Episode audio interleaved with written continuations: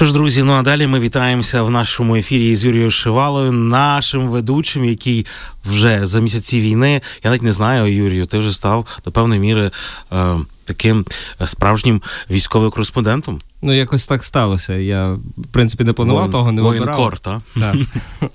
Ти тільки повернувся з Дніпра. Так, Ти так. бачив все наживо, все, що там сталося, ем, як люди пережили цю трагедію суботи.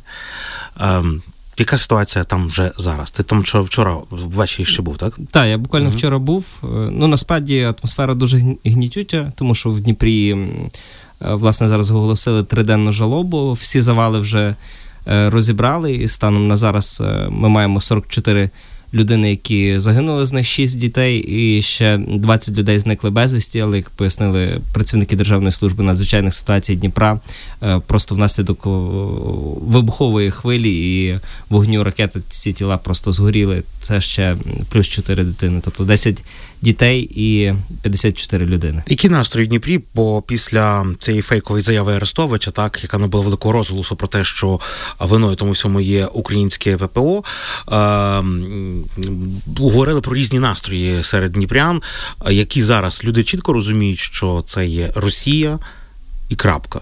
Чи все-таки є питання в них? Ні, питань немає, тому що Збройні сили України чітко зр- дали, дали зрозуміти, що ракети типу Х-22 неможливо поки що збивати тими засобами, які є в нас на озброєнні. В принципі, е, більшість людей, які не вміють критично мислити і аналізувати, вони вже давно не сприймали Арестовича як е, якесь джерело достовірної інформації, а більше як якусь розвагу. Ну, в принципі, добре, що е, на мою думку, добре, що він нарешті зробив заяву, після якої йому нарешті закриють рот, і він більше не буде продукувати оцього лайно контенту. Ти знаєш, мене вразила особисто заява мера Дніпра Філатова. Це його пост був про те, що близько 20 людей просто випарувались.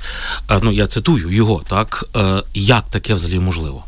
Ну, сама ракета Х-22 вона несе майже тонну вибухівки, і відповідно, коли відбувається такий величезний вибух і е, величезна температура, то ті люди, які були в епіцентрі удару, звісно, що вони фактично миттєво згоріли, і, на жаль, слідів від цих людей це, немає. Це просто жах. Тобто, взагалі, ну е, слідів навіть немає.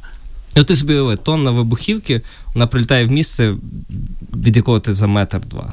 Е, Юрко, ти не тільки був в Дніпрі, так ти ще і був е, в Бахмуті. І я там побачив на, на фото людей цивільних, не тільки військові, де вони там живуть, є там де жити, як вони там живуть. Ну, це питання, яке я ставлю сам собі, і в принципі всі люди, які приїжджають з там чи з волонтерськими місіями, чи з медійними, чи навіть військові, задаються цим запитанням, чому люди там залишаються. Зараз насправді в Бахмуті е, близько 8 тисяч людей досі проживає. Серед них є люди, в яких є діти. Ось і цих людей можна поділити на декілька категорій. Звичайно, що там є ждуни, які чекають руського міра. Е, Вони особливо не висовуються. А ті, хто були шкідливими, їх вже е, зловила або служба безпеки, або представники спецпідрозділів. Вони вже не можуть висовувати. Так, вони вже не можуть висовуватися, і е, можливо їх в перспективі обміняють на тих людей, які потрапили в російський полон на окупованих територіях. Але є якась частина людей, е, які, знаєте, є отой експеримент з блохами в, банці, коли кинули бліх у банку, е, поставили картонку. е, Листочок картону, і вони стрибали, стрибали, стрибали. Потім цей картон забрали, а вони стрибають і не можуть вистрибнути з банки, в якій по суті До тої висоти, кришки. так? Так, тому що люди звикають, там немає зв'язку, немає електрики, немає водопостачання, всі живуть в підвалах, тому що там неможливо жити. Буквально в Бахмуті кожної хвилини відбуваються вибухи, і це по декілька вибухів. І ну, це реально страшне місце. І ну, на жаль, я змушений констатувати таку не дуже гарну суб'єктивну думку, що вони, як блохи в банці, вони звикли до цього пекла. Ну а як там та життєдіяльність, якась вода, ну Гуманітарна допомога. Суто гуманітарна допомога від військових і волонтерів, тому що інфраструктури в місті немає. Місто фактично повністю зруйноване. Я не знаю, може, ви бачили е, сторії. В деяких місцях просто нічого немає. Це суцільні руїни. От, постійні обстріли з усіх сторін. Зараз ще з Солодарського напрямку вони інтенсифікувалися так само. а чи вдалося поспілкуватися з кимось з цивільних, з місцевих, чи тільки з військовими? З цивільними спілкувалися. Вони кажуть, ті, принаймні, з якими я спілкувався, е, вони кажуть, що вони не хочуть покидати рідного дому. Але за що там триматися, не зрозуміло. Така сама ситуація відбувається, в принципі, в всіх містах, які е, знаходяться в безпосередній близькості до фронту. Я пам'ятаю, в червні я був в Лисичанську, коли він був з трьох сторін оточений, і так само. Люди плачуть, ридають, що війна, що стріляють, але ось стріляють. Вибачайте, змушені перерватися.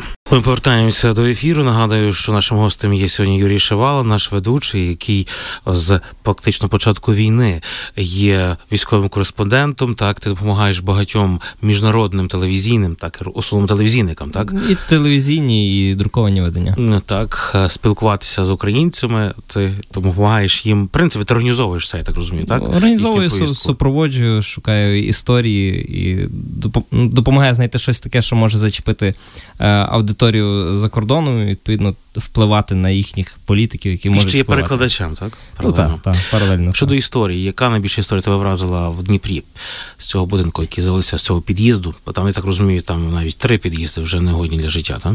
Так, загалом е, близько тисячі людей втратили квартири, тому що вибухова хвиля пошкодила інші секції е, будинку.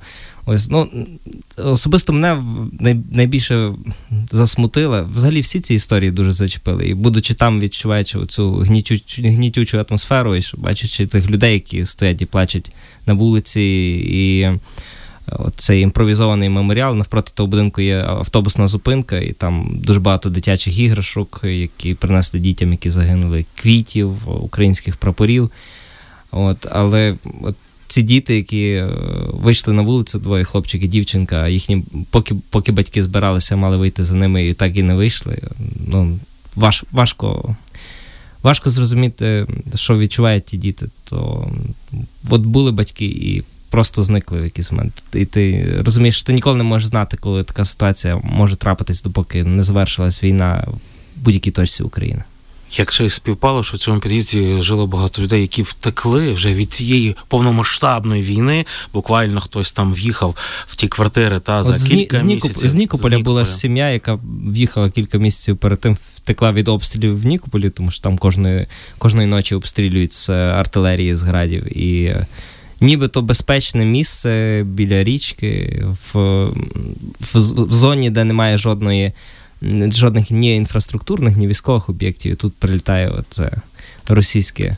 Чи відомо тобі, е, як розвиваються події з цими підлітками, яких начебто найняли ФСБ Росії, які кидали фотографії ем, за кілька годин до прильоту цієї ракети, так з Дніпра, з якоїсь ТЕС фотографії, їх спочатку СБУ схопили, потім ну затримали, потім відпустили, потім знову затримали.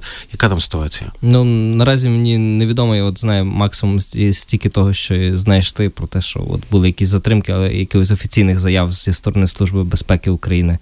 Е, наразі не надходило, і на місці в полі теж е, мало про це знають. Якщо вони справді передали ціль е, москалям, я можу жити як тим родинам тих дітей, фактично, та далі буде житися в тому ж Дніпрі. Ну так, там. Бач, напевно, мені так здається, що от підліток, він ж трохи crazy, і можливо якось зманіпулювали щось. Ну, це начебто з тих джерел, які збуєш, це їм пояснив, що це якась гра. Так, От так. ніби комп'ютерна гра, і ніби якісь вони здобудуть бали за тобто, це. Тобто навіть не свідомо, так? Вони ну, це якось... ну ніби я ж кажу, що це знаєш, поки що немає офіційної інформації. Ну я не думаю, що людина би погодилася на те, щоб за її вказівкою, якщо ти підліток так. розбили mm-hmm. будинок в твоєму рідному місті з е, сотнями е, жертв. Ну тобто, а підлітком можна зманіпулювати, якщо ти професійний ФСБшник, знаєш психологію, знаєш, е, як е, точки підійти, дотику, точки дотику, війти в довіру, е, запросити в так, так звану гру. Я теж собі думаю, що це могла бути якась ем, психологічна гра. Це Юрій Шивала був у нас. Дякуємо за твою складну, непросту роботу, яку ти робиш, небезпечну роботу. Бережи себе. Дякую.